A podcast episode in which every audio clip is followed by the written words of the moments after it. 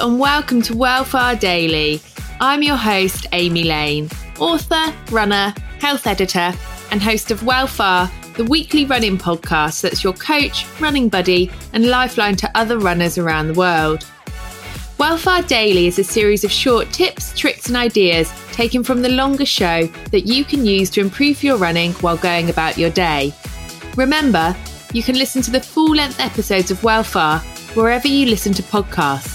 And my book, I Can Run, is available in audio form and is great company on wet winter slogs. Do you think fitness is like, has it changed your social circle? Oh, massively. I think even Hannah's boyfriend said the other day, he was like, Is it just because I've entered this world? Or are there definitely more ultra runners? and uh, I was like, Well, we have probably just surrounded you with a, a load of runners. But I was like, No, so many more people are taking on ultra marathons. Before, like, it was a handful of people. And if someone said they were doing a marathon, you're like, are you insane? Now you probably know eight people in your office who are who are running the marathon. Or yeah, fitness has, has massively changed. And I think also the scale and the dream that people have around fitness. For a lot of people, it would just be, I want to go to a spin class. And now people want to go out and achieve something. They want to hike a mountain. They want to do an Ironman. And I think people's dreams are now bigger in, in the fitness world because yours have got huge. You've just mentioned ultra marathons. yeah. So you've just come off the back of Paris Marathon. And correct me if I'm wrong, but you are now training for a 100k run. Yeah, yeah, a 100 kilometre run. It's um, called Race to the Stones. It's one along one of the oldest trails in the UK. It's supposed to be beautiful. I've heard good things. Um, and the other day when I was looking at the map, to put it in perspective, it's kind of like running from Reading to Swindon is basically the route, which had a little freak out when I looked at the route because I was like, it's quite a long way to drive, let alone run. But um, no, I, it's again, we got to change our mindset again because before it was going from track to half marathon, then it was half marathon to full marathon, and now it's a full marathon to to 100 kilometers which is just over two marathons so yeah it's a very long way and you've got to again you've got to have no ego going into this you've got to you've got to leave that at the door because otherwise it's going to mm kick your ass. and how are you approaching it? How are you approaching the getting slower?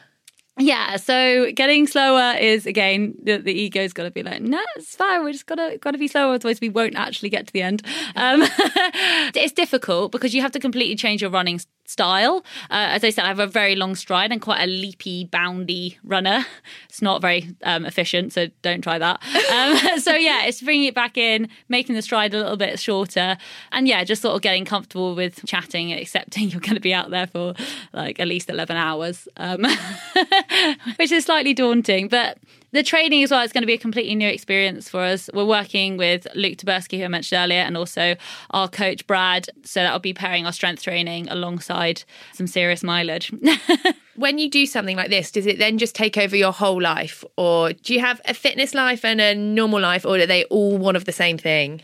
That's a really good question. It's it's hard, I think, because so many of our friends now are runners, so it's very easy for it to to not take over our lives. Because even if friends aren't training for as far, they'll come and join us probably for a bit of the run.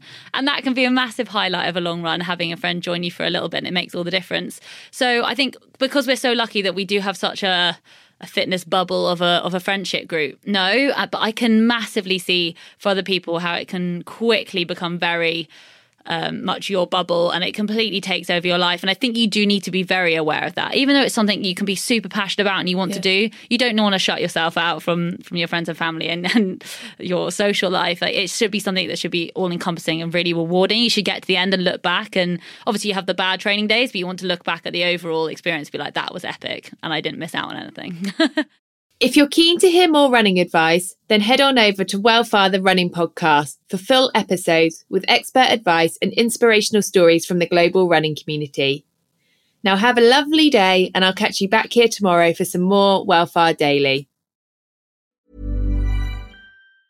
Mom deserves the best, and there's no better place to shop for Mother's Day than Whole Foods Market. They're your destination for unbeatable savings, from premium gifts to show-stopping flowers and irresistible desserts. Start by saving 33% with Prime on all body care and candles. Then get a 15-stem bunch of tulips for just $9.99 each with Prime. Round out Mom's menu with festive rosé, irresistible berry chantilly cake, and more special treats. Come celebrate Mother's Day at Whole Foods Market it.